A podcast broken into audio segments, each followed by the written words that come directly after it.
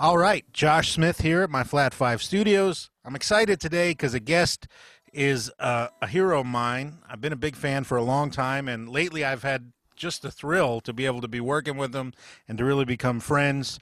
Um, he's a, just a tremendous guitar player, a tremendous musician. Uh, he's got a ton of great albums out that you should definitely pick up. He was also in a band called Danger Danger. He toured with Simon Phillips. He toured with Olivia Newton John.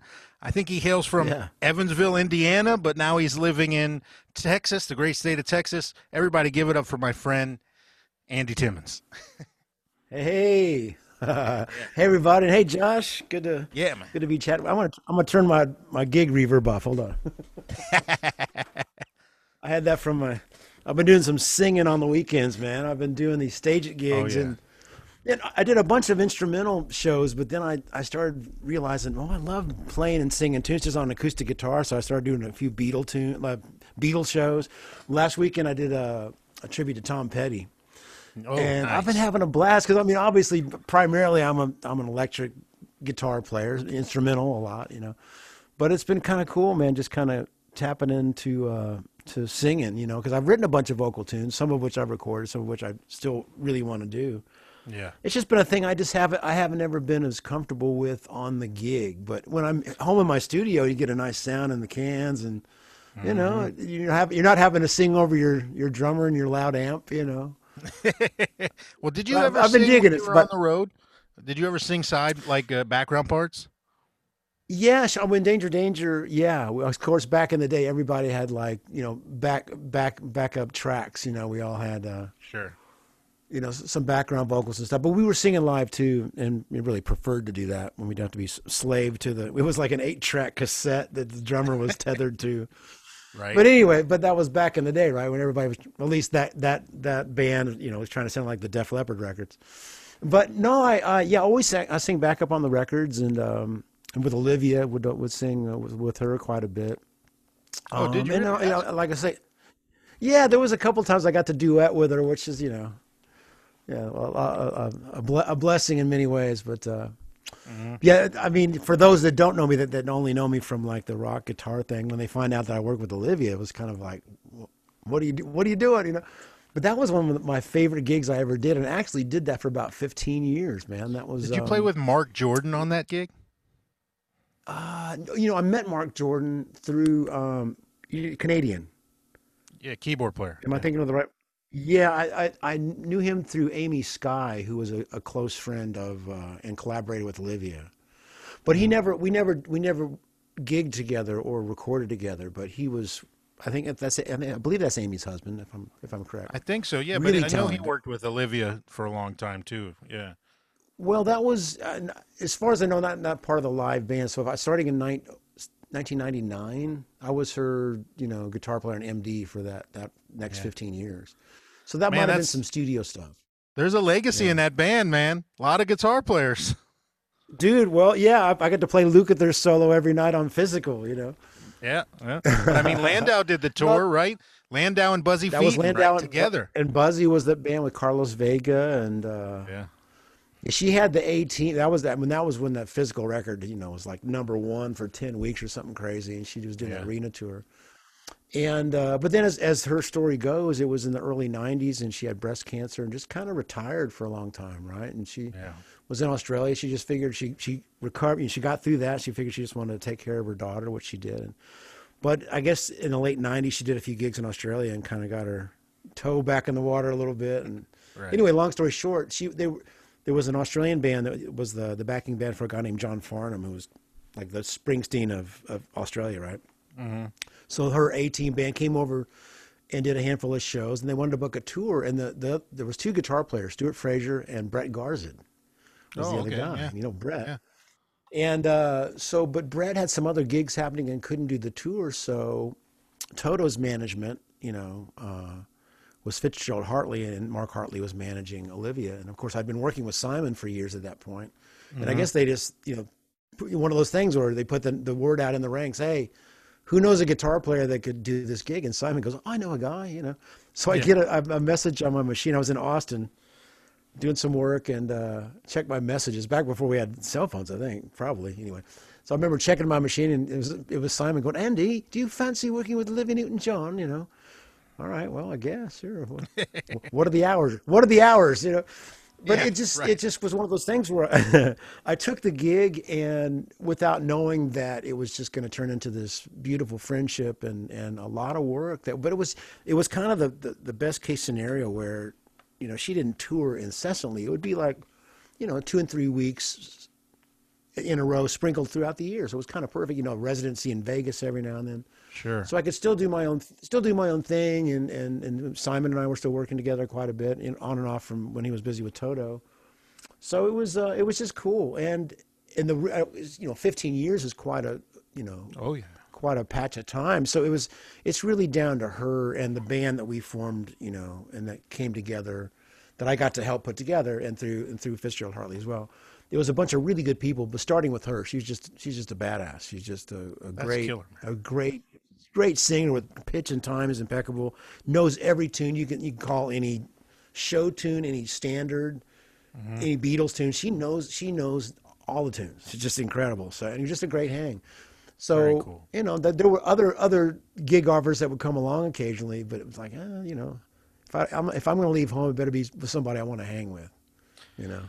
It's funny how it, it becomes that eventually. You know, you it's always initially it's just about whatever gig I can get my hands on, whatever pays the bills, whatever pushes me forward, Amen. and then it changes Yep. to what's what am I willing to leave the house for? You know, yeah.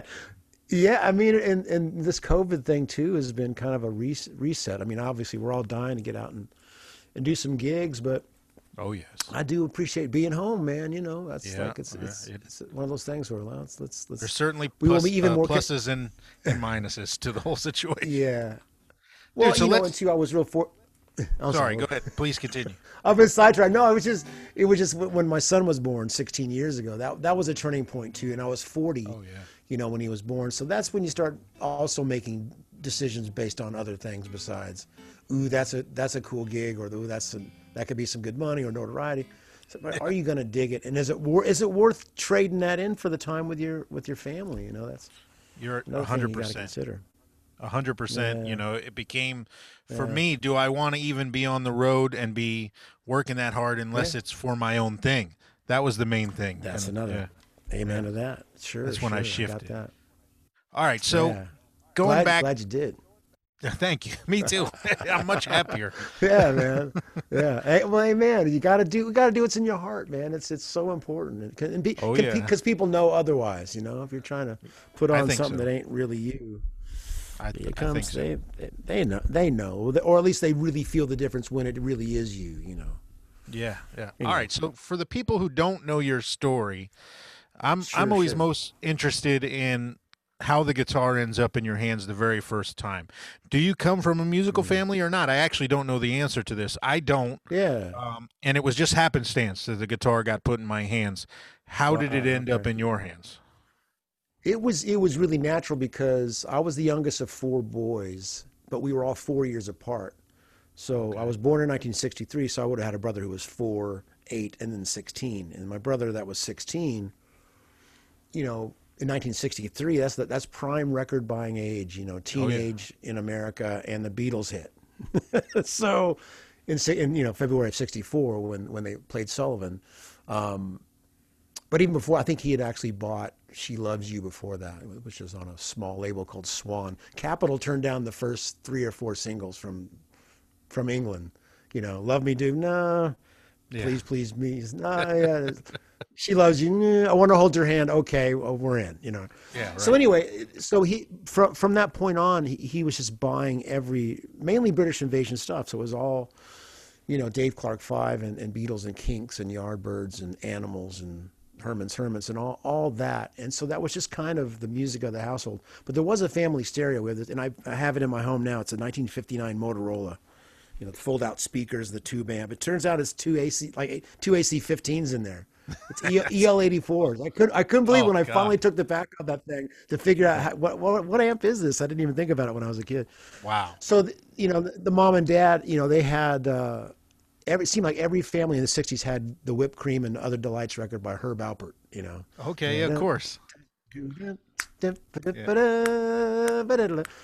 And so, so was that there was that you know the the parental music, but it was more the older brothers and John and Mark, the oldest, both had a couple of uh, you know Silvertone acoustics in their bedroom, also standard issue in the '60s, seemingly in, in, in America. Uh, these Silvertone would have been, I guess, the Sears brand, so you could order it from the catalog, and, and so the, there was always these guitars around. So that music, those guitars, and then I remember having, uh, and there's a there's a photo that you can find online of me sitting in with a country. I was sitting in. I'm I'm four or five, and I'm holding my toy plastic guitar. So I had one when I was about four, just by I'm sure begging my mother at the TG and Y dime store to get me this plastic guitar. You know, but I remember mm-hmm. it came with this big red plastic pick, and and I could play. I tell you, I learned a melody when I when I was about five, and it went like this. Already playing the one, one note per. You know. Yeah. you even know that tune? No, which tune is that? This is before Smoke on the Water, brother. This is old. but you'll know it.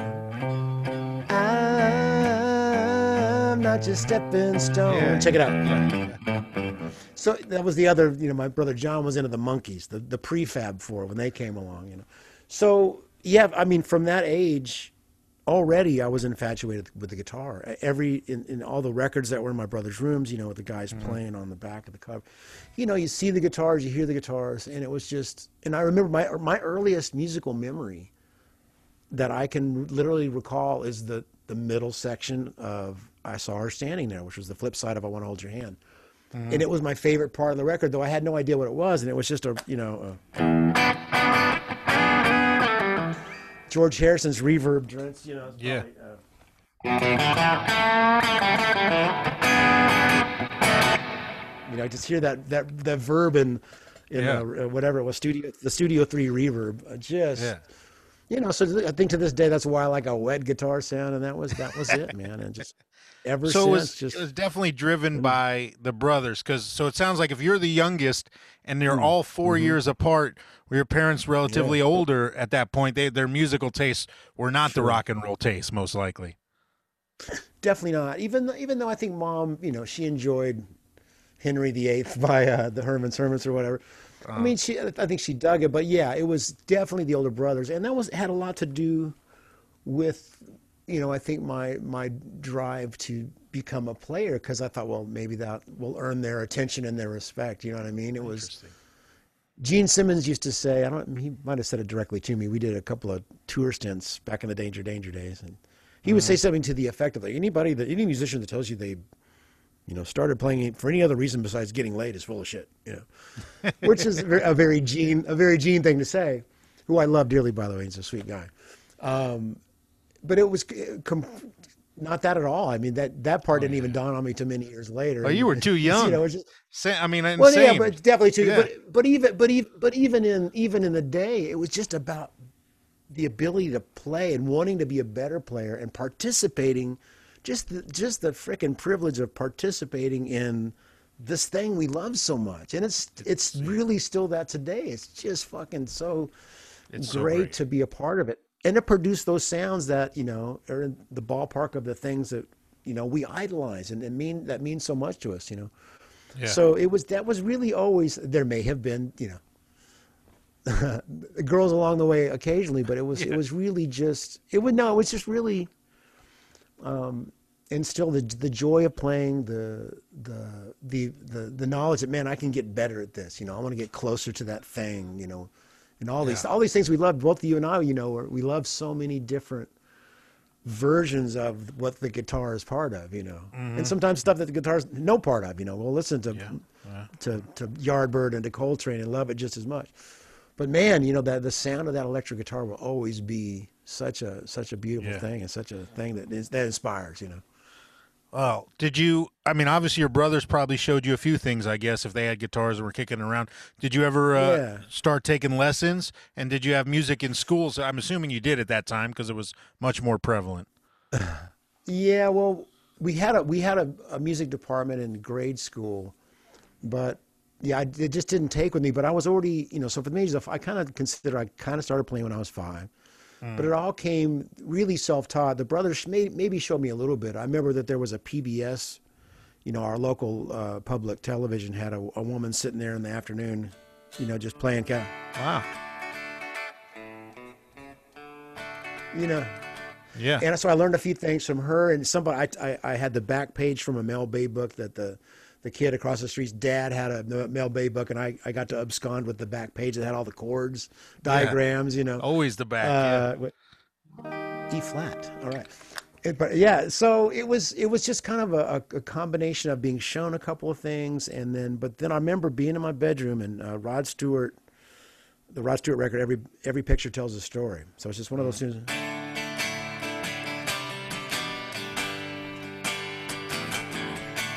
And I was playing a D chord on my acoustic, and I recognized that that's the same chord that's on the record it, it just hadn't dawned that well, I could maybe I could figure out, you know. So I just slowly you start to learn enough to, to start to make those you know those, those uh, correlations and those relationships.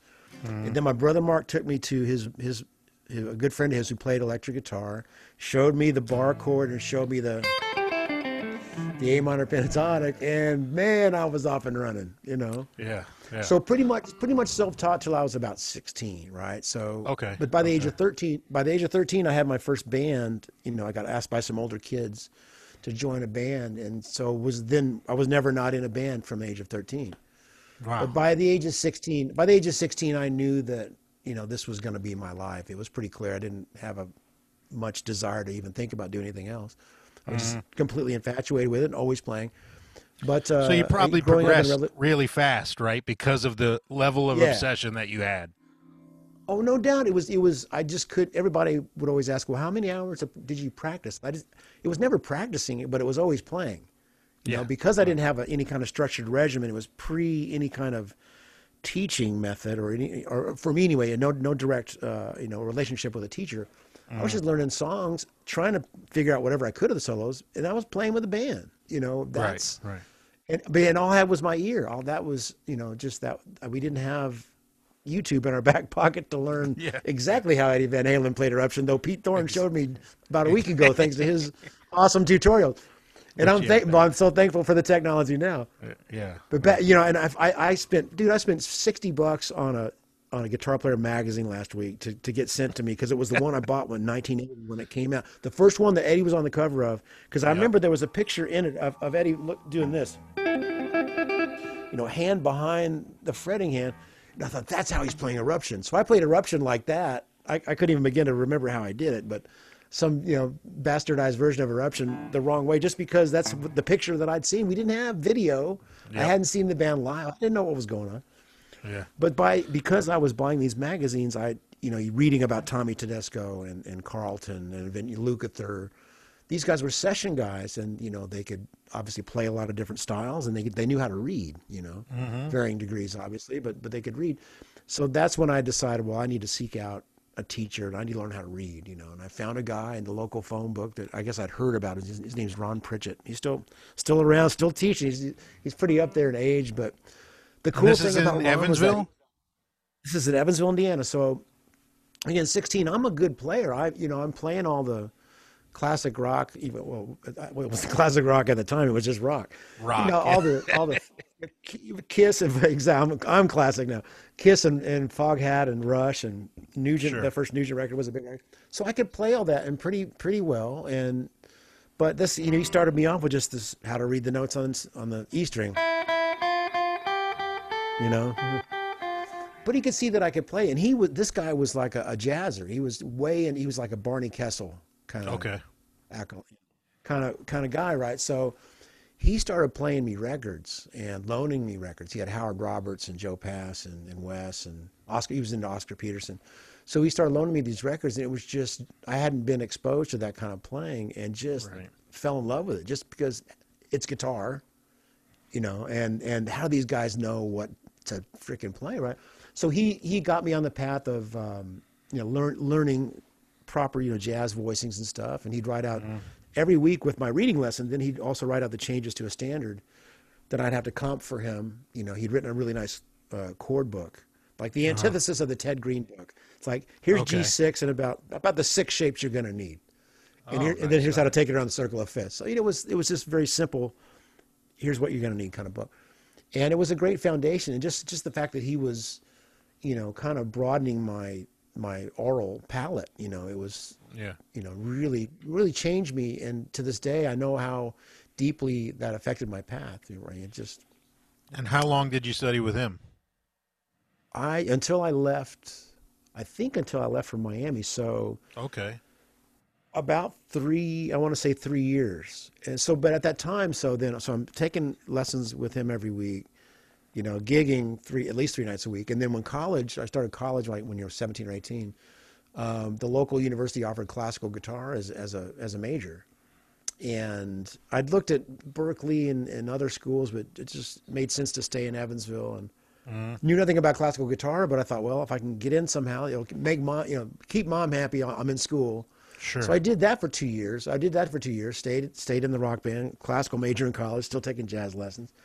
And it was just the best time of my life, you know. And That's- then yeah. I got the ability, heard about Miami because uh, there was a bass player, Clayton Crone, that I was going to school with in Evansville. He says, "Yeah, man, University of Miami, man, that's where the Dregs formed, and you know Pat Metheny went there, and we were big Yep. Metheny fans at this point, you know." And Jaco didn't go there, didn't go to school there, but he hung out there.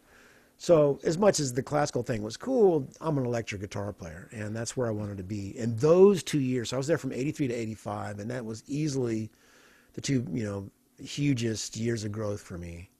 You know, just because I got I got into a top 40 band, I was playing six nights a week, and then being surrounded by some of the greatest players I'd ever heard. You know, um, you know, it was a pretty selective school. It was, you know, Yeah, I mean a it's still depart- still a really great school, and I mean obviously that's where I'm from, so Yeah. I didn't go there, but I, Yeah. I know a lot of people who did. I know the scene. and- yeah, it was a you know really blowing up So- down there at that time.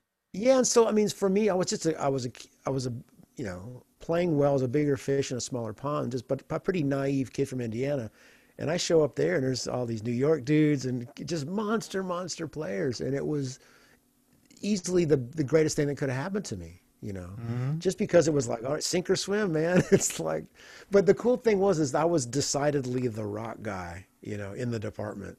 And there was other guys that were.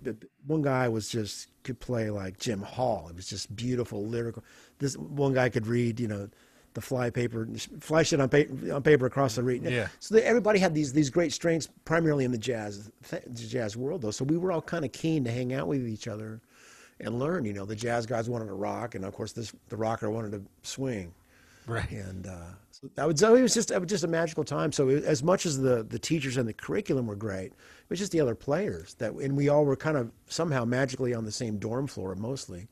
That's awesome. So there was just always a always a great hang. So yeah, you know, I missed that about you know I didn't go to college, and that was the part I thought Yeah. would have been the most most beneficial, just to being around all those other musicians all the time and only talking about Yeah. music, basically.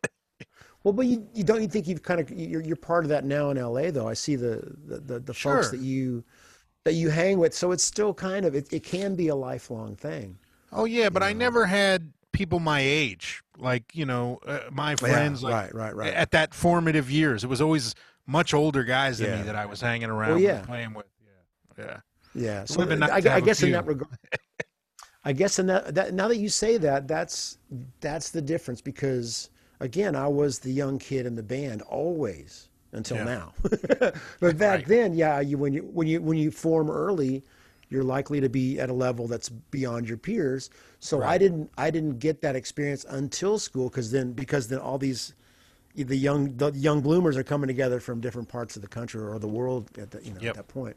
Yeah, exactly. So that's but that that is the beautiful thing though, just because it's like yeah, this is this is the real world. You know, you've got you might be the best on your block here, but yeah, exactly. you know, yeah, now- everybody here is now the best. more- The best from their little Yeah. little block. Yeah, yeah. yeah, yeah. But but now and, and that's the, and, that, and that's therein lies the huge difference between you know then and now because now, you know, with with the advent and the uh, of the internet, you know, now it's much easier for for people to have their abilities known and to and we have and we have access to each other, you know, all, all over the world, right? And uh, so yeah, that that's obviously changed so much of uh, people's ability, you know, for exposure, et cetera. But back then, you know, you had to Yeah. you had to be kind of really driven in a certain way, even though I was kind of blindly driven. I didn't know how I was going to make it happen, but just kind of kept going where instinct led me or encouragement, you know.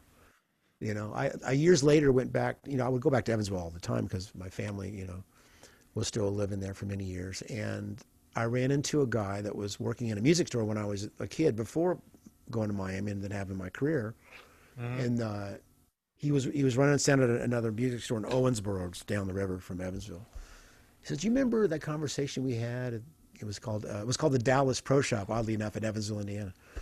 He said, "Yeah, because I was at I was at a crossroads because it was I couldn't decide whether to leave Evansville because I was in a band that was doing pretty well and we were getting right. you know feedback from record labels and it was a good band, but I felt I saw all the older guys kind of settling down and not having that drive, and I'm the young kid ready to, ready to go." And I, I had this opportunity to go to Miami. I'd, I'd auditioned by tape and got accepted, but I still wasn't sure. And he goes, "Man, if you don't do this, you'll regret this the rest of your life." Yeah. And wow, what a heavy thing. And it, it might have been that kind of encouragement from him specifically that that helped me make that decidedly life changing decision where, you know, I could still be, you know, not that it would have been bad to stay in Evansville, but, you know, I doubt things would have turned out uh, the way they have. So, yeah, for sure. You know, those those for, those forks in the road, brother. You know all about that. You know, it's like yeah, and you're always trying to you know take the one that leads you down the the most authentic the yeah. path you think feels the most authentic to you you know at least that should, that should well, be the goal i guess i learned well i learned those that's a that's a good segue into kind of what became I, you know I, I, I joined some players in Miami and moved to Texas. It was a uh, uh, Steve Bailey, a great bass player, and uh, yeah, Ray Brinker. You know, Steve was Steve was finishing his undergrad at Miami, but he was still gigging with Dizzy Gillespie and Paquito D'Rivera. Mm-hmm and his his his his buddy from North Texas, uh, in Denton, another great jazz department, uh, Ray Brinker yeah. on drums, was just leaving Maynard Ferguson's band. They had gone to school together, but they wanted to form a rock band, you know. So Steve's like, "Who's the rock guy in, in, in town?" You know. Yeah. Everybody recommends me, and so we hooked up, and uh, yeah, we formed a band and moved to Texas to record. You know. Um, and so that that was cool for a bit. It just kind of went by the wayside after a while, but not long after that, I formed my own trio. Right. But then, you know, my tape, my our first demo tape got in the hands of Buddy Blaze, who was the artist relations guy for Kramer Guitars at the time. Ba- band called Bad English uh, was looking for a guitar player, which was right. you know, eventually John Waite and Jonathan Cain and Neal Schon. Neal Schon had done the demos, but didn't want to commit to the band because he had a solo deal in Columbia. So they heard me, and I get a call from Jonathan Cain saying, "Hey, we want you to come, you know, come audition and blah blah blah." So I go fly to San Francisco, get the gig, and uh, fly out another week to to spend a trial week. But then Neal kind of had kind of come back to say, hey, you know, I've kind of reconsidered. Right. And they said, we'll call you, kid. You know, so that that didn't pan out. I, I, was pretty bummed, of course, but that literally at the same time, the, you know, Buddy Blaze was like, well, I know these guys, Danger Danger, need need a guitar player. They're signed to Epic, got a record coming out, and I got the tape you know, and my my apology. And they, they I've told this story a million times, but I got the tape. I was like, oh man, you know, it just didn't. I, I, I really wasn't thinking this is exactly what I wanted to do. Sure. You know what I mean? I, I know that feeling in, in when you know certain gig comes up. You, we all know that feeling, right? Yeah. So, but this is me, you know, my my early to mid twenties maybe, and I'd already been turned down by Relativity Records. I'd done some instru- a couple instrumental tracks and sent them mm-hmm. to artist relations guys like, yeah, we've already got Satriani and Vai, you know. And oh, Cliff, of course. it wasn't Cliff. No, it was Dave, it was uh, Dave Counter, okay. who who was the uh, I think he was the Dallas rep, who I very ironically ended up being my one of the people I work with when I signed to Vai's label. Oh, okay. Uh, and I never brought that story. I never brought that story up actually. Yeah. Wow. Because I was one of the first guys that Steve approached about being on yeah. Favored Nations back in, and he was he was my main one of my main uh, uh, artist relations guy at that time, besides, besides Steve, ultimately, obviously. But yeah, that, that, it was one of those things where I didn't feel like this is really, you know, what's in my heart. But at the same time, I didn't know that I'd get another chance. You know, I, I was never, and still to this day, I'm not an overly confident player. You know, I think with age, I've. well, I'm, I've, I've become. I've, I've oh, I got to quibble with you on that one, man. You're one of the most confident guys I know when it comes to putting a guitar in your hand. Oh, I, dude. Oh. I see you just go out in the other room and just lay it down like you, and it's always so musical, and it's like it's it's oh. it's like you couldn't possibly make a mistake. Is how I feel sometimes watching you. Oh, dude, man. Well, that's I, I I I love you for saying that, and I appreciate that. That's your that's your you know your perception, but Of it may be slightly different in my head. Well, that's I think, but I'm I'm just I love being open about this because it's just true. It's just I didn't know that if I'd ever get a chance to you know be on a label or you know or uh, it, so it just it just felt like well I really I kind of I need to do this, and in a lot of ways, what that what the experience did was I, I did I enjoyed the heck out of it because again, even though I might have uh rather have had a call from Miles Davis at that time, you know, and ironically, dude, this is another another thing. I had at the same time I had an offer to join Tower of Power. Wow. They they they they had come through Dallas right about the same time, and Steve Grove, who was a, a cat, he was playing tenor in the group at the time, and he we gone to Miami together, and their guitar player was leaving to, to join the Laura Branigan tour. Okay. And so he said, "Yeah, co- we're playing Dallas Alley. Come sit in." And I went to the to the record store and bought Squib Cakes and What Is Hip, and yeah. went and sat in, and it, it was awesome. It, but it went great, and and so, and they off they they offered to come out to I guess wherever they were, Oakland or whatever.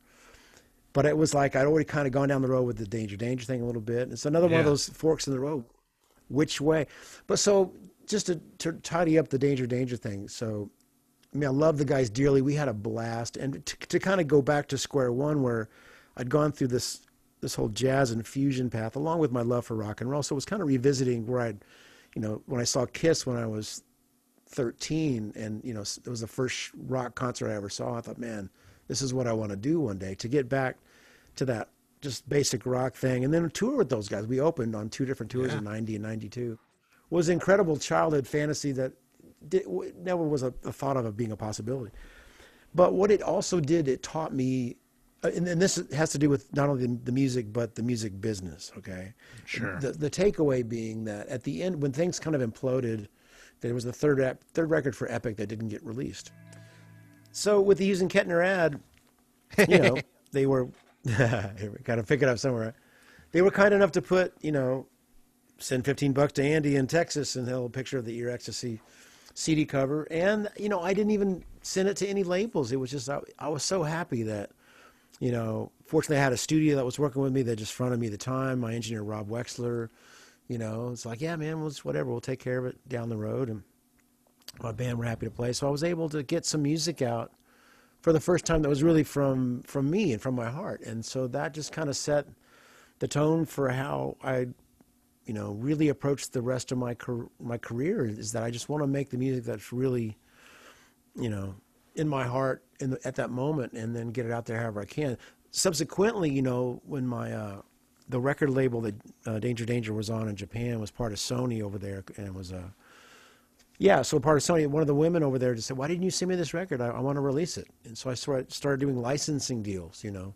Yeah. So, and that's what happened with Steve Vai, and that's he he he was the first you know U.S. label that I ever really considered working with, but he had approached it, you know, was very much a, a 50-50, you know, partnership with the, with the artist. Once all the whatever costs were recouped for promo or whatever, and that just made a lot of sense. Why why shouldn't we be equally sharing in um, the benefit if this thing sells a little bit?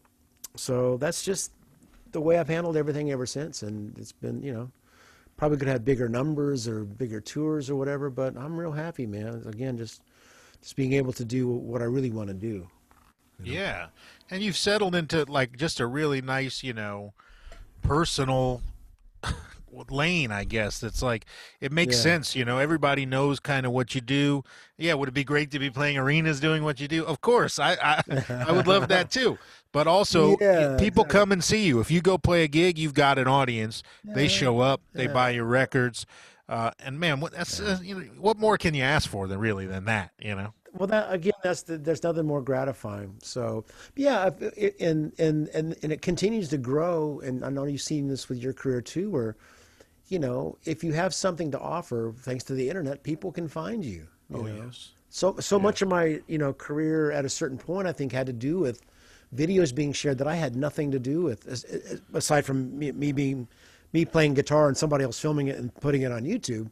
Yeah. You know that that version of "Cry for You" from that you know Hoshino 90th anniversary that Yeah. so many people discovered my playing just from that. You know, and it wasn't a, what that wasn't officially released. It was professionally recorded, but that was just a, pr- a promo for Ibanez dealers or whatever, and somebody uploaded it. And in a way, it was like the the the, the initial onslaught of YouTube videos was terrifying because like, man, I have no control over this, man. You know, and you, then you're just terrified at every gig. What if I have a bad night? You know. Yeah. yeah. But overall, the the good stuff tends to be what rises to the surface, and that's again, it's to our benefit that people can find out about us that we don't have a major label behind us, or we're not on tour, you know, on, on, you know, opening for some huge band or whatever. But again, at the end of the day, if there's something of value there, if there's if there's really something you have to offer in your music, I think it eventually, whether in our lifetime or not, you know, it'll it'll it'll it'll circulate and it'll get out there. and It'll it'll touch people. I think you're 100% right. And man, before it leaves my brain, I have to at least ask the four boys, brothers, all four years apart, Yeah. were your parents planning Olympic dynasty or future presidents? exactly. It's been very good. Put that together well, my friend. Yeah. Yeah, no, I I was. I'm pretty certain I was a mistake. I'm pretty sure. You know, I, doubt, there was any planning going on. I don't know if it was a Uh, bobsled team for the future Olympics or, or a relay team. I, I don't know. Yeah, was, yeah, I'm pretty sure there wasn't a whole lot of. It was just, it was just Catholics, just Catholics doing what Catholics do. I got you. Got you. I love that. Man, you meant so you mentioned Ibanez there for a second. I'd be remiss Yeah, if I didn't yeah. at least bring up uh, your long-standing relationship with them and the cool guitar that you're Yeah. holding right at the moment. Um, yeah, that's yeah. When did you? What year did that happen? When did? Because I know you talked about Kramer earlier, and I remember you playing Kramer. yeah. When did the switch Yep. happen to Ibanez? Well, the switch happened because Kramer went out of business. Very. Very surprisingly so. And it had to be around, you know, I guess if I joined Danger Danger in 1988, Mm-hmm. uh, and then I think they might have went out of business like in 90 or something Mm. because I have I- my earliest Ibanez I have in my collection. It was made for me at the custom shop, and it has the, the serial number is 1991. So Okay. you know, I, you know, I'm I'm an extremely loyal guy, so I wasn't one of those guys like, uh, hey, I'm playing this guitar. Oh, you guys want to offer me another guitar that's cooler? Okay, cool. You know, that that that that's never been my thing, but I was in kind of a unique, op, you know, opportunity, you know, unique situation in that, you know, when Kramer went out of business, you know, I, I was in Danger Danger, and we we'd had several videos on MTV that had done really well. So at that point, you know, you're getting that kind of exposure. You know, most companies want to work with you just because you know they would like to see their brand, you know, featured in those videos too, right? But um, it was that part of my, you know, my brain was like, I, you know, I'm in this band, but I really want to be, you know, with a with a company that, like Ibanez, that had Satriani and Vai, and Reb Beach was playing their guitars at the time, and Yeah. I really fancy myself going that direction, you know, because obviously Joe and, and Steve were big influences on my instrumental writing on my early stuff. Yeah. So I was fortunate. I'd met the I I had met the Ibanez artist relations guy a couple years before. His name's Chris Kelly. I just checked into the hotel. It might have been my first year with, there with Kramer, and an earthquake hit. Shook the whatever hotel in Anaheim we were in, and we. My instinct was to run out into the hallway, and I'm like, you know, no shirt on, maybe in my underwear. And there's Chris in the same state of undress in the room next to me, going, "Oh, hey, hey, I'm Andy. I'm Andy." so we were, we were earthquake buddies for a while there.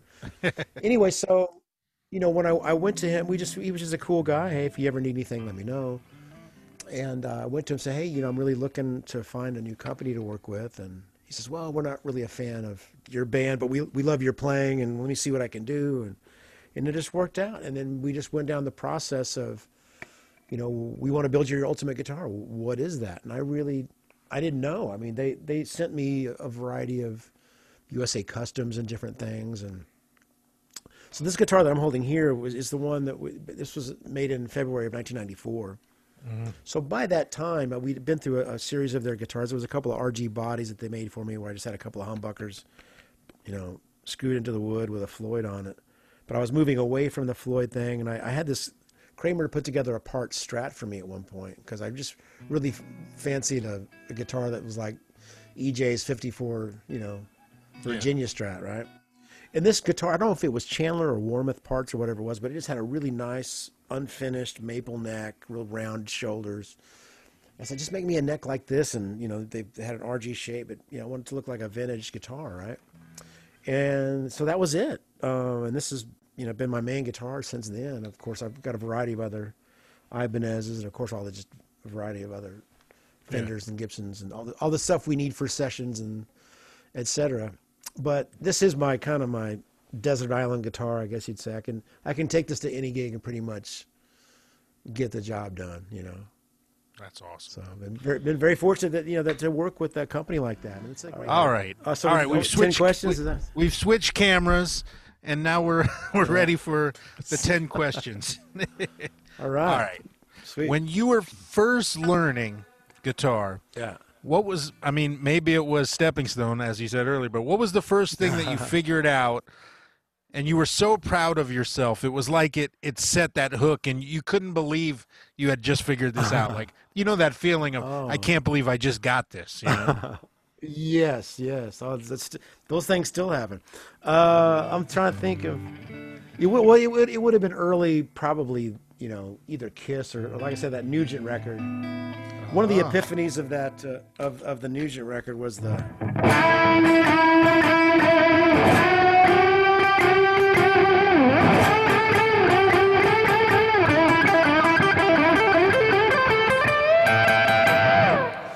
You know, that that that that is that okay. So that ascending lick, right?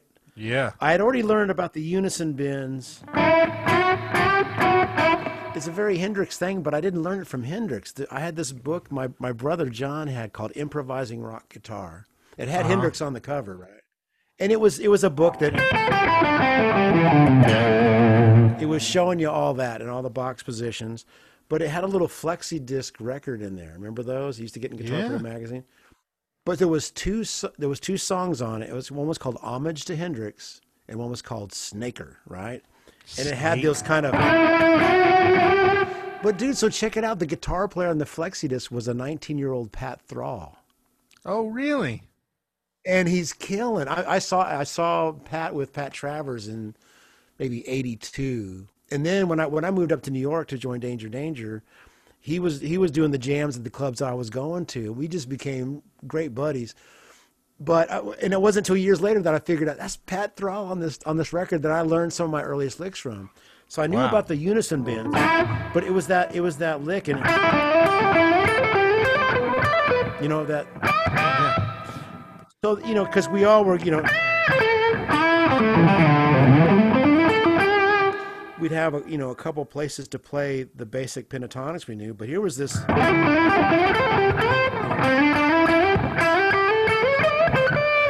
it was kind of that bridge that that really i remember that being one of the early epiphanies of like well, okay this is cool because you can you can not only think it, you know vertically but there's the horizontal thing too and that's something that definitely you know i still do a lot of now. That's part of my Yeah. the way i think melodically you know so i don't know if it, i can really trace that to nugent's playing specifically but Yeah, but that was a yeah. big record you know that really was uh, a landmark guitar record for a lot a lot of players my age anyway as as kiss alive was it was just it was all good just the, the all the basics you needed to to to learn how to play rock you know Right, right. All right, that's Yeah. that's a I like that. That's a good one. And the all right, the flexi disc. Wonder if that's online. The flexi disc Flexi disc. dude I, you know i never I- it, it must be but i'm telling It's you when you be. see the picture it's, Yeah. It's there's this like little scrawny little pat Thrall with a coily cable i think i mean that's my vague memory of it but he was just one of the great players he doesn't get enough uh, kudos out there but really really Ah. sweet guy and just a kill, killing player Cool, man. All right, number two. What's the first solo that you ever bothered to learn completely note for note? Like it, you loved it so much you had to learn it. Ah, y- see, I was never that great at learning solos note for note. Uh, I would I would get kind of ish. I learned lots of ish. It was it must have been probably Kiss solos. I used to be able to play that whole live record, you know, with uh, uh, Right.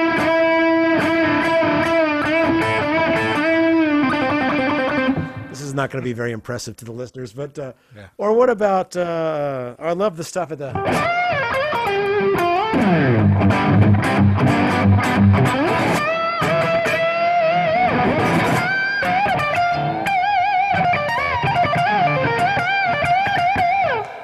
And I won't embarrass myself by messing up the next lick. But there was Lukather was the guy that came along.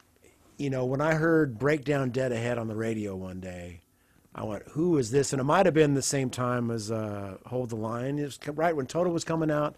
Yeah. And Lukather was with Boz Scaggs on some recordings and stuff. But it was just really clear that this was, you know, this was a, a, the guy, the new guy, right? And there was just such an energy and conviction that uh, Luke, you know, played and plays with um, that just really, obviously, I'm not, I'm not alone in this opinion, but Right. it really connected with me. You know what I'm saying? And just, just, uh, what is the song? It's just his bending and just you know the, the-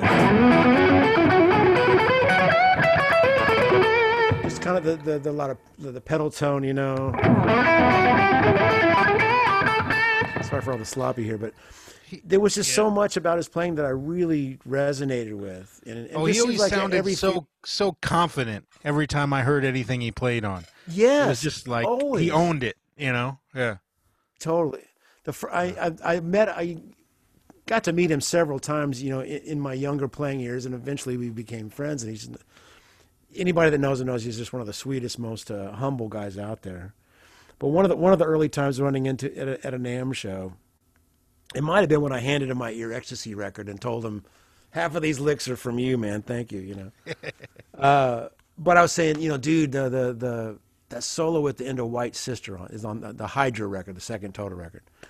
That man, the way you and Porcaro lock in, and they're just like, uh, uh, it was a.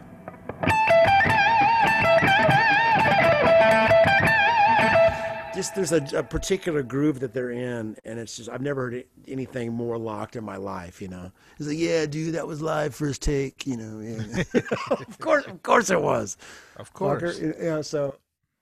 But that, you know, I, was- I was that even at that age, I was that guy. Hey, check out my record, man. You know, and he did. He called me like a month later. He left a message on my machine that I brought tears. He was so freaking nice, man. What, Oh, what a man. sweetheart. It's amazing how many uh, of those guys turn out to be so great. Like you, you never know coming up, Yeah. you know, uh, when you, Yeah. these people mean so much to you. And man, they're always so such nice guys. There's exceptions, of course, but man, for the yeah, most part, but luckily, but luckily, very few. And I, and I, I agree with you that I think, I think anybody that can rise to that level, and a- lot of them have worked with so many people that, you know, if they were assholes, they wouldn't have worked with so many people. there's, there's just, exactly. Unless they're a very defined solo niche artist, and maybe that's what creates that vacuum of Yeah. they can be an asshole or something. I, you know, I'll, and there's there's plenty of examples of uh, a couple of folks like that, but that it's, you know, as great as an artist might be, there's never any reason to treat other human beings poorly. You know, there's Nope. just, and it's an easy thing to remember as you go through life, and it's just kind of a general, you know, the golden rule kind of thing. But you might be having the the crappiest day, but if somebody's meeting you, it might be the only time that they encounter you. yep. Just make the effort to to, to be the best you can be, and and to, you know, hopefully give somebody a good experience that they'll remember in a positive way. You know, so yeah, you always you always regret when you hear stories about somebody not being cool, and maybe you've, you've had people be uncool to you Yep. uh, along the way. But it, but it's but it's pretty rare, and, and we're fortunate for that. So it's it's real easy to pass on. Let's just say that. It is definitely, yeah, definitely passed that on. So lo- love love you, Luke, and thanks for everything, man. I just I learned so much from him, and, and a lot of it is that is uh, the melodicism and the and the and the conviction. It's just so so so huge with him. And that's what Stevie Ray had too. It's just that conviction, that power. You know. Yep, I, it always believe- resonated with me, guys who note, I yeah. felt like they truly meant, yeah, like they meant every note, and I believed it. Yes. Like, whoa, I believe Yes, that. You know? Yeah, yeah. That was the thing when I finally saw Jeff Beck live for the first time. You know, I, it was the thing where, from Yardbirds on, my, my brother Mark bought every record with Jeff. You know, from Jeff Beck Group to, you know, all the on stuff, and so it was always in the house, and I I, I dug it. It was great because it was guitar, but you know, once guys like know, kind of the next generation guys, I was just more aligned with that. You know, but people kept telling me you got to see Jeff live, you know, et cetera. And anyway, I finally when I finally did go, it wasn't until 1999, embarrassingly enough. But that was the takeaway. I'd never been so moved by a guitar performance before, and it was because it felt like every note, you know, was very purposeful. There, there was the intent was there every time, and it wasn't by mm-hmm. rote. There wasn't a lot of. He might play the same passages, eh, you know, every night eh, on certain tunes, but not the same way. It'll have a different inflection. Sure. It just really mm-hmm. meant something, and you could tell he was going for it at all times. So that with that, it just there's such a beauty and such a thing to draw the listener in, and they, I felt I was in tears on the ballads, you know, and every when he's rocking, it's just, just it was guttural. It was it was so great to witness, and, and it, it really kind of rekindled my belief in the instrument and and the I'll say the potential you know, for the instrument. You know, I, I've never actually seen Jeff Beck live in my whole life. ah, right on. Well, we need to fix it that. happen. We need yeah, we need to go out. The last time I, I think the last time I saw him was when he it was at uh, the Hollywood Bowl. Oh, not yeah, uh, I, sh- the- the- with I the should have gone he did with that. Brian. Not, the, but it wasn't that. It was the the previous gig. There wasn't the big one where he played with all the different people. It was he was on tour with Brian Wilson, and I was doing a record with Simon at his studio. I think it might have been Protocol Three, and I had the night off because we couldn't work for some reason that night. And I just happened to look and like, oh man, Jeff Beck's at the at the Hollywood or was it the Hollywood Bowl or was it was the the, the Greek one one of the two. Yeah. Maybe maybe Hollywood but I just I just found out like at the end of the afternoon I got to find a ticket, and I uh, reached out to James Santiago, and he was going, so I, I managed to get a ticket, and we hooked up at the gig, and we're just geeking out. I mean, I mean, what a what a beautiful thing because I'm a huge Brian Wilson fan, and so for Jeff Beck to be touring with Brian was just such an odd thing that you never could even conceive of it happening, but there they were. I just like that My James is your first call because literally anytime I'm going to any gig, he's the first person I try to get to go with me to every gig. Uh, yeah, well, he, well, he's a good, and then but then three of us got to go hang with uh, with Eric. But That- literally, that anytime I want to go somewhere and I'm on the fence, if he'll go, then I'll go. Like, hey, do you want to go to this? Let's go. You know? yeah. That's a, well, he's a good, is uh, such an awesome hang and a good cat, and yeah, He's he's, not going to be best. anybody, anybody more knowledgeable about stuff Yeah. when you're Oh man. you're gonna guitar geek out, man. Yeah, Right exactly, exactly. Shout out to James. Shout out James. All right, Yeah. number three, man. What's Uh-oh. the first thing you play every time you pick up a guitar? Do your hands just go somewhere on autopilot? Yeah, probably so, but yeah, Mi- Mike Daane, my bass player, calls it the sign-on lick. You know, there's always Uh-huh. some lick that you're gonna. Yeah. It's probably gonna be something in A minor.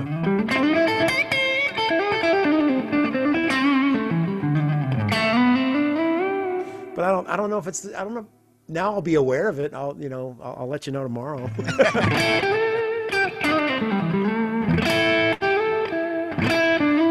no, I don't. I don't. I don't. I'm not that aware of it. I, I'm not sure. Interesting. What about if you're in It's a just- music store and you want to try a Ah. guitar? Do you have like a thing that you do to see if you like a guitar? I mean, I'm gonna. It'll be some of that probably, just to just to get a feel of dynamic range and and see what's up. But I, yeah, I'm the worst music store player ever. I just, I'm not the guy. I'm not gonna impress anybody at Guitar Center. I just don't. I don't. I don't. It's, uh, not my favorite thing. but uh, yeah, I don't know. That's the, that might be something for, for Mike or somebody that's around me enough to, to, to be aware of it because it's such a it's such an unco- unconscious thing. You know, it's just something that's going to happen, and I'm not. I guess I'm not that aware of it. So, great question. All right.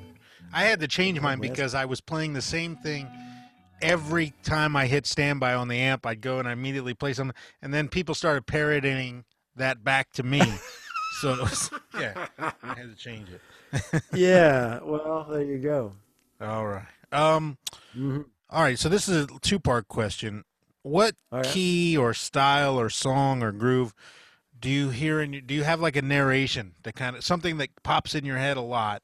That is like your your groove that you I guess like cook to, drive to, run your life to. Interesting. Because I do, I have got that shuffle running through my head twenty four hours a day. Almost. Oh wow. that. Okay. That that Charlie That's Parker, cool. I hear just yeah. like I just hear it all the time. Just things Oh, like that kind of pop into your head for you. Well, there's there's always a groove happening, and this is something I wasn't really like I was thinking about not being aware or conscious of things at certain times, but uh, there's always a tune happening. If there's other music happening, I'm participating in some way, either internally or externally. I'm always there's always time happening Right. uh, on some level. Um, if there's if there's a tune going on, like one of my favorite things if I'm shopping with my wife and there's there's always like this ambient kind of music going on with not really melodies. So I'm- always coming up with, I'm always improvising melodies. Okay. No, no matter what's happening, or there's always time there's always time happening. If there's music going on, I'm participating. You Yeah. know, Well, that was the, something the second again- part of the question because I've been trying to pay attention to lately. What do Hmm. I hear every time I hear a piece of music that's d- not something I already know? You know, and it, and Oh, yeah, a lot of times it's Yeah. an improvisation. Sometimes it's just a Okay. rhythmic thing, like a syncopation over the top of the groove, you know, or something like that. or subdividing in some other some other way. Yeah, yeah, but I've been trying to like pay attention to because it's different every time. Like it could be maybe I'll harmonize the melody of the vocal that's there, you know, or maybe sure. it's just a complete solo over the top or whatever. But yeah, it's, I've been trying to pay attention. the cool to well, well the thing is and this is something that I I think I think I was doing you know subconsciously or on some level my entire life but I was always but the thing is to participate. And the more you do that the more you fortify that when you're actually in a position with a guitar in your hands in a musical situation you've been already experiencing it the whole day you know you've been improvising melodies. You've been feeling time. You've been you've been grooving in time with something.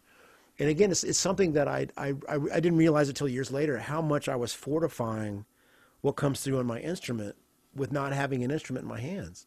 Absolutely. but it was just kind of it's it, it, it is a full-time you know subconscious and sometimes conscious awareness of music and life. There's so much rhythm in life. But if there's nothing going on i'm walking down the street there's a i'm walking in time to something that's in my head and my fingers or my teeth are probably clicking on off off you know just there's some kind of subdivision happening you know.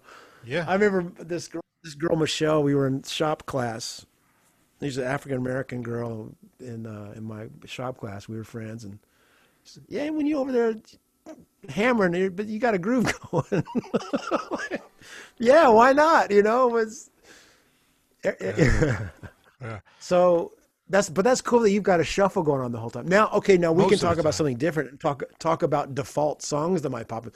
I had Midnight at the Oasis stuck in my head for about ten years. Midnight at the Ten, 10 Oasis. years? I'm telling you, for years and years, like if if there was a silence, and sometimes I don't know why it would come, but it, that song would, and I would immediately sing it or hum it. And of all songs, so I I told my brother John this one day. I said, "Man, I've had I've had Midnight at the Oasis stuck in my head." He goes, "What do you want me to do? Sing you? It's a small world."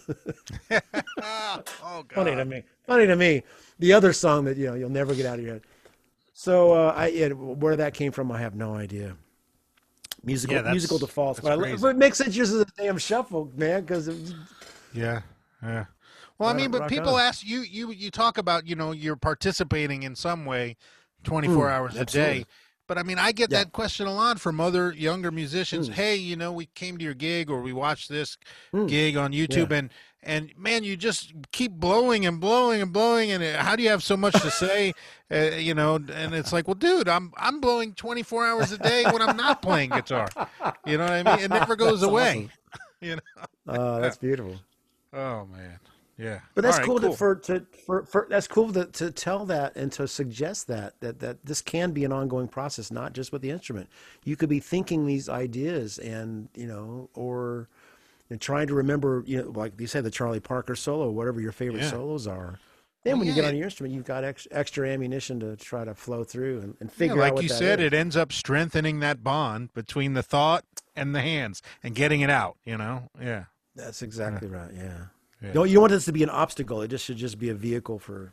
That's what you know. That was the beautiful thing uh, to realize with Eddie when he passed, and we all, we all kind of got to really reflect on on him and his his abilities.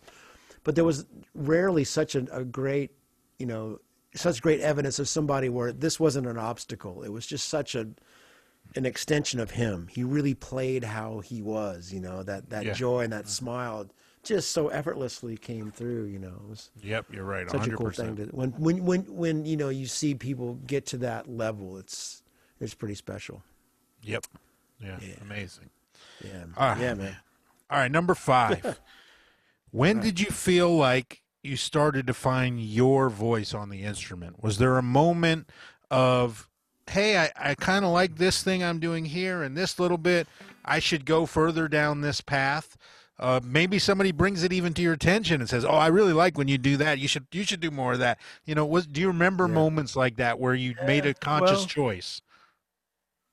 There was, yeah. There's actually, I mean, th- there's bit, there's always the moments of growth along the way where, you know, you you work so hard and you, you get discouraged, but you keep trying, and every now and then something kind of starts to sound okay to you, and you're like, yeah.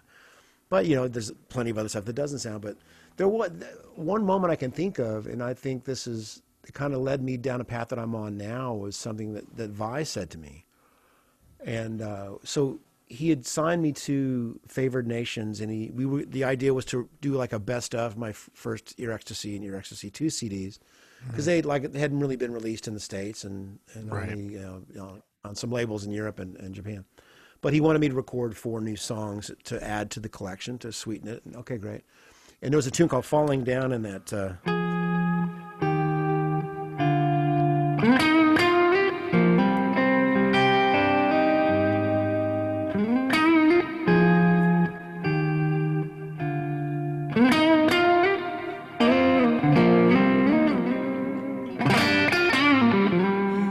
so it was just kind of a slow you know ballady thing and Right.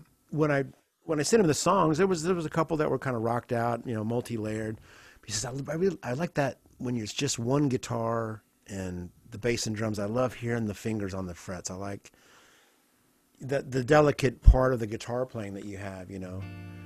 And so when it came time to do the resolution record, I kind of was approaching it how I would had done all the other records, where you know play live with the band. You know, some solos improvise, some you know maybe I'll just play the rhythm part and come back and we're gonna overdub and track. Right. But by the time we we'd done the basic tracks, I just I wasn't very inspired because I was just kind of I was maybe even a little burned out on instrumental guitar stuff. It just wasn't that exciting. You know, but, but I, I I thought about what Steve had said to me. He's like, I like that just one guitar, and th- and so that made me think, well, what if I could do the whole record with like that? You know, maybe just with no overdubs, no keyboards, just one guitar, and that's what kind of got me excited. And, and so I think going down that path, and I, I and I can look at that, you know, as like Steve as an older brother and me wanting to impress my older brother kind of deal, right? You know, so there's there there's that thing, there's that element to it. But it was that going down the path and then in writing tunes like the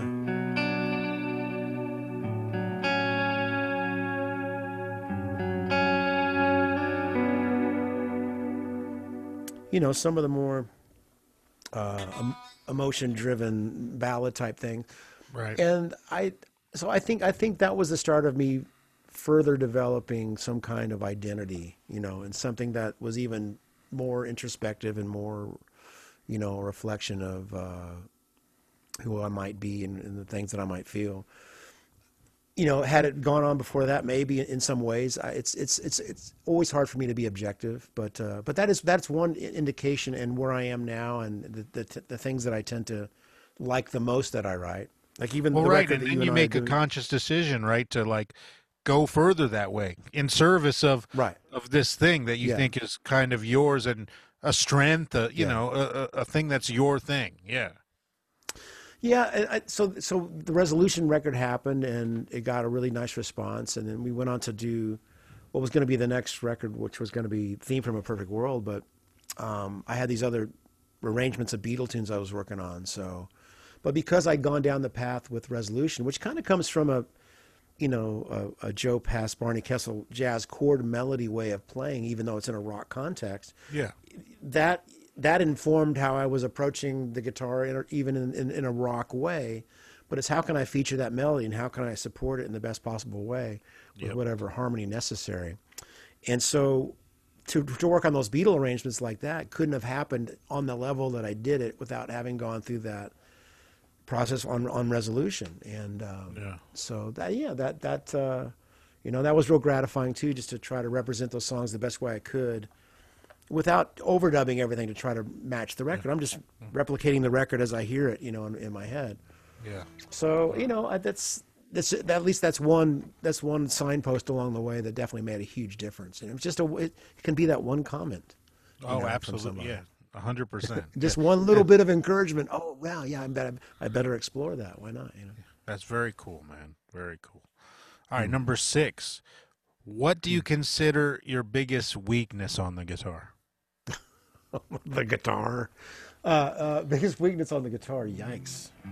In your playing, you know. Yeah. Yeah, I think uh, I wish I was better at just cranking up and ripping your head off. You know, I wish I could be that guy to just you know plug in at Guitar Center and people go, "Wow," you know. I, I I feel like there's there's a level of chops that I still would like to have kind of at my disposal. Um, Jesus, So man. that's- I Hearing mean, you say that, it's like, well, I because I, I wish I could get to your level of chops. oh, dude. Well, let's do some. uh, well, slow down there, Mister Josh. No, your level of playing is is a whole nother level, brother. That's uh, yeah. Well, I mean, mean, we so when we I- all have our own our own lane and our Yeah. own level, but I lo- Yeah, it's so yeah. interesting to me to hear somebody that I consider someone who has just so much ability and has put in the, the time and, and, and works hard. I've seen it firsthand. Say to me the same thing I would I'm thinking is I wish I could do that. You know what I mean? Yeah. I guess I guess that I guess it never that never changes, and and that's what helps us keep growing. Absolutely. But I, I mean, I, I feel it's only in the last maybe maybe five to I don't know five or ten years where I've started to be more comfortable just being okay with being me. Mm. If that makes any sense, like I don't have to be this Yeah. guy or this guy or this guy. There's a bit of that where I feel like, oh man, I, I want to be able to do everything, but you just, it's just you just have to get to a point where you realize I just got to be the best me I can be. But that takes a lot of work. You oh, know, Oh, yeah. that's Oh, you know, And- and we never even guitar- there, right? Man, the guitar of any instrument too is the most like egocentric. You know, you get jealous, you Right. get, you know, but it also drives you to better things and to, to learn. uh, Sure. You know, always be pushing forward. So yeah, it's it's it's a weird. Yeah, it's a weird thing. Yeah. it can be a weird thing. So to get to the point where, you know, and and and and again, at this point in our careers, we've been so fortunate to stand next to some of the greatest guitar players ever in the history of ever. Yep. So the first times you know getting on stage with the G3 guys, what the heck am I gonna do after you know hearing EJ and Yeah. Vai and Satch, you'll rip your head off all that. So, but you finally get to that point of like, I just, I just got to do what I do, you know, and hopefully that's good enough, right? And it usually, it usually works out pretty well. Yeah. But, uh, but you're, but yeah, we, we, it's going to turn into a therapy session here, but yeah, it's, uh, so, but the, the biggest weakness, um, yeah, the, the, you know, finger picking, I wish I was better at. That's one thing. It, it was weird, even though I played classical for a little while. It, it was, it was clear that you know my time comes from the pick, and I'm I'm most connected with the instrument because that's how I spent most of the time. You watch a guy like Tommy Emmanuel, and it's just you know mind-boggling beauty coming from this guy. Um, and I, you know, and and I've done a bit of hybrid stuff. Yeah. You know, I, I even watched your video uh, maybe last week, which Yeah. when it was just great because what's great about all the content that, that we're all putting out there that to, to showcase the things that we've developed, you know, it's it's nice reminders. You know, for for me again, I'm, I'm such a fan of your playing, and just to realize, yeah, this this is something that's such a great sound. I just need to I need to work on it more. I need to incorporate it. And I love you telling the story of how, you know, hearing Danny and figuring out, you know, how he was doing some of those things and how that that was such a such a turning point and that is you know a huge part of your beauty is that you know you have such that such a strong blues background but then there all these other things come into play you know some of the jazzier things which I always love anybody that's got that in their in their vernacular but yeah but the Danny thing too is so strong what a so so happy I got to I got to see him and, and meet him back uh, he did a double bill with Robben Ford Oh back in- man, what a must have been gig! 90 Jeez, I wish. dude at the, at the at, at, i'm telling you at the at the bottom line uh, in in new york city so it had to be 90 91 and i had some common ground with uh with lance not with lance with uh with danny gatton because he'd been uh the the other guitar player in the uh, Robert Gordon band, you know that that that record Yeah, called the Humbler Humbler. recording. Yeah. The, the other guitar player on there is Lance Quinn, who produced the first Danger Danger record. Oh, okay. So Uh, yeah. so when I, I go I go to see uh, I go to see Danny and Robben. You know, for a guitar fan, what what what better are you gonna do, right? Robben Yeah. was killing, had the blue lines, was Brechtlein and and Roscoe. Roscoe and uh, and the classic uh, Danny Gatton band, and they they were both just on fire, sounded so great. But Danny was couldn't be more humble, and I said, "Yeah, I'm a friend of Lance's." Oh yeah, man, we used to call ourselves the Buddha Brothers. I guess they were because they kind of had the had the Buddha thing going on, but uh, Right. it couldn't have been sweeter. And it it wouldn't it wouldn't until years later. I didn't get that humbler bootleg until like I don't know five or six years ago, and it's just I think one of the best documents of Danny's playing because he's Oh, backing yes. up a singer. Yeah. Golly, his his ability to back up the singer, my God. Yeah. There stands the glass, you know. Yep. That's such a it's a good record, man. It is a Robert good Gordon record. rock a beating boogie, Yeah. rockabilly boogie. Anyway, uh, so weaknesses all all the above, but uh, I'm working on it. All right. All right. Number seven. Who's a big influence on your guitar playing that people would be surprised to hear? Wow. Uh, you know, I think that you could you, you could probably point to any of my big jazz heroes, like. Uh, though I talk about the jazz influences, I mean, I'm known as a rock player, but you know, everything that Larry Carlton and Pat Metheny have done, it just it so informs what I do. Their approach, Larry's approach to bending.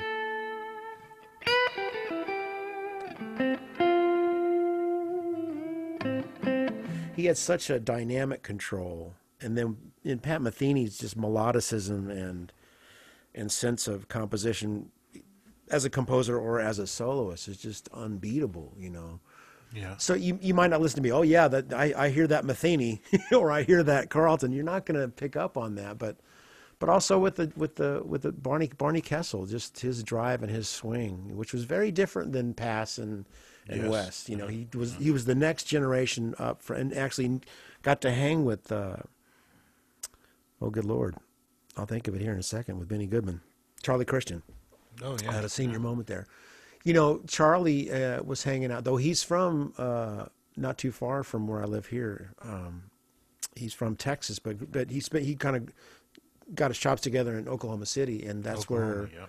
Bar- Barney Kessel was hanging. So they Barney got to hang with Charlie for a few days. You know, so see, he was really the next, you know, next in line after when Charlie passed so young.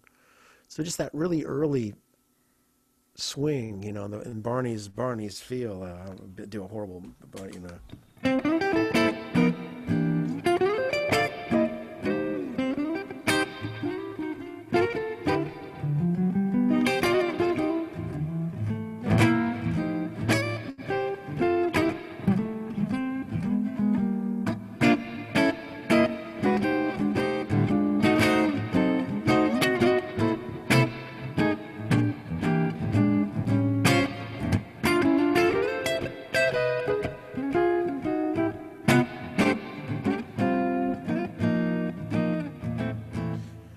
Again, that's you know, from my my teacher Ron Pritchett, who's just feeding me these records. You know, those those poll winners records. Oh There's yeah. one Poll called winners uh, records are There's one called classics. Okay. The one called Exploring the Scene. It's the greatest sounding jazz guitar trio record ever. And it's a guy named Roy DuNann that engineered it for, uh, what was the contemporary label that, and it was he, because he had such limited gear, he had to figure out a way to get the microphone straight into the machine. I, I don't know. I, there's, there's articles written about it, but it always struck me as like, that's the greatest drum sound I've ever heard. That's the greatest guitar sound I've ever heard. Check out Exploring the Scene and just the first Oh, track on there. Oh, my- it just sounds incredible. Such good playing and such good sounds. Yep. Those that Yeah. stuff is killing. Yeah. Oh. All right. Well, this is. I'm curious on your answer to this one. Would you rather have a great guitar and a shitty amp, or vice versa? Would you rather have a great amp and a not a great guitar? And this is on a gig situation. Oh man. Okay, so oh shoot. I you know, for a long time I would think that you know, if you hand hand me you hand me a guitar and an amp, I'm going to get my sound. You know, mm-hmm. there's a certain there is kind of a confidence you get with the experience where you figure, "Oh, I can I can make something work." Well, there's two instances in the last few years that proved me very very very wrong. Okay. And, and I think I might have had my guitar, but the amp was just so not happening that there was just nothing I could do. So I'm going to say, give me the crap guitar and a decent amp, and I'll beat something out of it. I, but I'm I mean, you. that's like, you know, that's like the you know you're up up, up to up to your neck in in excrement up to here, and somebody throws a bucket of barf at you. Do you duck? It's like one of those. I'm with But, you uh, 100%. unless unless my performance is reliant on a specific instrument to pull it off, like a seven string or Yeah. something. Oh. I know you're going to get a better show with any guitar and a good amp, good rig versus my guitar and a crate or a JC 120 or something like that. exactly. But again, man, it's uh again, I, and I, I I think it might have been this guitar that I took, but again, this the amp was just not helping me, and I just couldn't get anything going. It was Yeah. it was a bummer. Oh well, I'm with it's- you, it's in the fi- 100%. It's in the it's in the fingers to a degree, but you need some help. you, you need some help, It's some it's, headroom, It's, it's handy to have some stability. yes. Yeah. Yeah. Yeah. Amen. Amen. Yeah. Oh, good. All right, we're together on that one. Uh, all right. What keeps you pushing? Because we so we kind of touched on this just a minute, a minute ago, but like you're always Yeah. working on new stuff and getting better. What is it that keeps that drive going, man? Because uh, I worry Yeah. about it. I, I always want to be better tomorrow than today, and not only that, I want to maintain as I get older. I we've all seen those guys who haven't maintained. What keeps you pushing? Right. Uh, it's just, and there was a time where I maybe, you know, this goes back about 10 years ago, where I heard that Metheny was going to do one of these camps. You know, a lot of guys do camps now. I've done a bunch of them with, so, with Paul Gilbert and, and Satriani invite, invited me on his last one, where people can come and hang out and learn from their heroes, right? and I found that Metheny was going to do one, and I was instantly like excited, thinking, "Oh, I want to do this," and then petrified because over the course of my life, I hadn't really kind of kept up the jazz thing like I might have been able to, you know, when I was in Miami and really studying, and so I thought, and I and I knew the guy that was going to put on the camp. I thought, well, I've done some clinics for this guy, maybe because it was going to be expensive to go. I was like, I don't know if I can afford to do this, but I'd love to go. So I thought maybe I can barter, and you know, I'll do some, I'll do some workshops for you if I can come to this thing. And so he said, yeah, we can do this. And so just the thought of uh, playing in front of Pat, who kind of famously is not overly impressed, you know, and rightfully so, Right. man. He's got a, he's got a high level of expectations, let's just say, and I can respect that and appreciate that. So so I thought, man, I need to. It lit my it lit my fire in a, in a way that I hadn't had it lit in a while, right? And I found my buddy Nick Knurk, who uh, I'd met the year before, and recognized that he could play some he could play some straight ahead. So I said, "Hey man, would you mind getting together with me?" Because that was the thing back in school.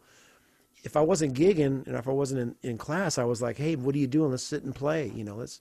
So I Right. decided I wasn't doing enough of that. I wasn't getting together and and and and you know jamming with a buddy on a regular basis and really working on jazz. So I got my i iReal book you know app on my on my iPad and would just first thing every morning just play standards for an hour, and uh, and really it was hard to hear myself suck as bad as I did. You know but over the course of time, and it might have been months, you know, but I started to see, start to see that little bit of connection that maybe you thought you had at one point, or even improved upon what you might have, might never have had.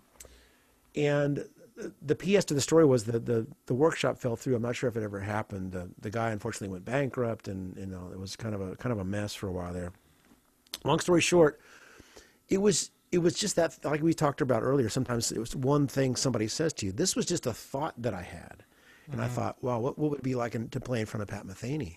And it it I, it kicked my ass so greatly that i'm still on the path now you know? It did, but it, it, what it did was it, but this is this is a natural thing and this is life you know? I'm 57 been playing since you know early on so you it, it would it would be impossible to expect it of yourself to be as inspired at every moment at every year of your life you know? There's just going to be ebbs and flows of natural you know inspiration or or non-inspiration or, or just the need to do something different you know? Um, but at that point in my life it, it, going through that process of that thought of i'm playing in front of pat he's my hero i know he's not easily impressed kind of wanted making me wanted to work harder. And then seeing that improvement and then keeping it going and then it really hit me that this is what makes me happy. This is this is everything about life that i need right here. It's not the gig is one thing the recording is one thing but it's it's the process of improving Yes, and being the stu- being the student. And and i witnessed my life get better just because i was a happier person because i was honoring whatever gift i've been given whatever s- basic baseline ability I have, you know, you have to take that and you have to work your ass off to get it to something to polish that up, right? So, but it was just real that, that epiphany of, you know, it's really just the journey of it, ne- never getting there, but just seeing that, being able to, to witness some of that growth. Um, and I, and again, I have just the thought of being in front of Pat Metheny, and it never happened. Yeah, But it never. that, yeah, that, that should it should show you the power of our mind and uh, uh, and the, the ability to make a decision and the weight that that can carry, good or bad. You know, you- you Absolutely. may- I've made plenty. I've made plenty of bad decisions too. But man, if you make a good one every now and then, it can. Uh, and then, but but then it's all about. It's just about following through. But it's like when I was a kid. It's not that hard. The first thing I feel I think about when I wake up is coffee and grab the guitar. yeah. You know, not Yeah, I try mean- to not turn on the computer. just try. Well, I mean, and it, it you know, it's so much ingrained into your life at this point that yeah, Yeah. it, we all have seen guys though who, even if they're brilliant, maybe they Hmm. stop growing at some point. You know what I mean? Because Sure, they reach sure, a level sure. of contentment. And I don't even mean that in a Ah. negative way. It's a good thing to be content with what Right. you are and what you do. And then there's the guys who just never stop. And it's because they have no choice. Like I, I feel Mhm. like a little bit of a sense of I, I guess obligation to this to this Hmm. stupid piece of wood because like it brought me my wife, it brought me my house, it brought me my Oh, yeah. my life. Like I, I it's given me everything that I have in life, basically. You know, Yeah, it's been my best friend, know. Uh, uh, so I, I owe it to it, basically. Yeah. That's that's a cool way to look at it. But it's true. I mean, this has been the reason we're sitting here talking through space. you know, it's it's it's Dude, it's the only it's- reason it's- that I got to meet you, and you're a hero, and it's like, and then next Oh, thing come I know, man. we're working together, and it's like it's the reason Okay, for so- most of the good things in my life. Let's talk about that for a second because I was I was before we started talking today, and and if people don't know, Josh very graciously invited me to come out to his studio and do a record. Um, yes, sir. But did I did I reach out to you?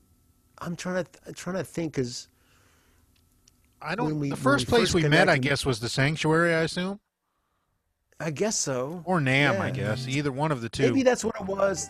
May, maybe.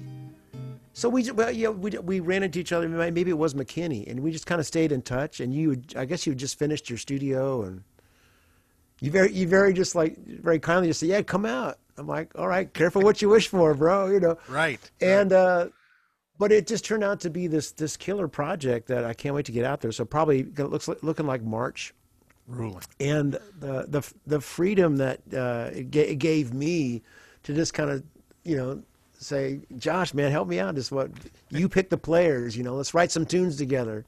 Yeah. I wrote some tunes, came out, and just what a great experience, man. The the, the band sounded great, and having Alan Hertz in there. Dude, you're uh, playing your butt off on it, and I, yeah, I can't wait for people to hear it. Uh, it's really good. Well, thanks, man. really good. Well, dude, but, but again, it's just it was fun for me because, um, you know, I, I like being able to. I, I love my band, you know, and I always love playing my own tunes with those guys. But it's it's it's uh, it's such a, great experience when you put yourself in with in a completely new situation. Um, but ha- and just but knowing you and, and having looked at your playing so much online and, and enjoying your your records and your live gigs, I just had complete faith and I know it's gonna I know it's gonna be I know it's gonna be great, you know. And Yeah. and, uh, and I'm I'm I'm, more, I'm blown away, man. I'm really happy with it, the way everything sounds. So yeah, we'll get that out there. And it looks look, looks like March of 2021. That's ruling, man. Yeah. Yeah, I, dude, just just the fact that you trusted me to do it is, I, I appreciate that. Well, li- li- likewise, man. It's nice that you invited me out, bro. You got it. You got it, man. All right, so then Bless. that that pretty much leads us to number ten, which is Okay. what's your five year plan? Like, do you have, you know, is it just keep on keeping on, or do you have like some Hmm. Yeah. serious goals that you want to achieve? That's uh that's a great question. Um, so, and again, I kind of go back to something I said earlier, where so much of my career, it's just kind of happened, you know. I, Right. I- so, I think it's it's it's truly just the continuation of exactly what I'm doing right now. Now, I mean, that being said, yeah, I want to. I, I really think overall, I would like to release a lot more music. You know, I think that I've, I've been a little slow to get material out. I've got you know oodles of unfinished ideas and, and, and stuff that I could be putting out. So I think just, just the overall goal would be to to keep improving and, and keep working in all the different ways that I do, but to really you know just release more music to document um, as much of uh, my writing and playing as I can. You know while while we still can, right? That, that, that's basically it. Yeah, I mean you know if, if McCartney calls, great. That yeah, awesome. right fun of Ringo, uh, yeah. you know. Uh, but just now, I just really want. I just, I, I, I feel like, you know, I always kind of say I feel like I'm scratching the surface, and I'm not. I'm not.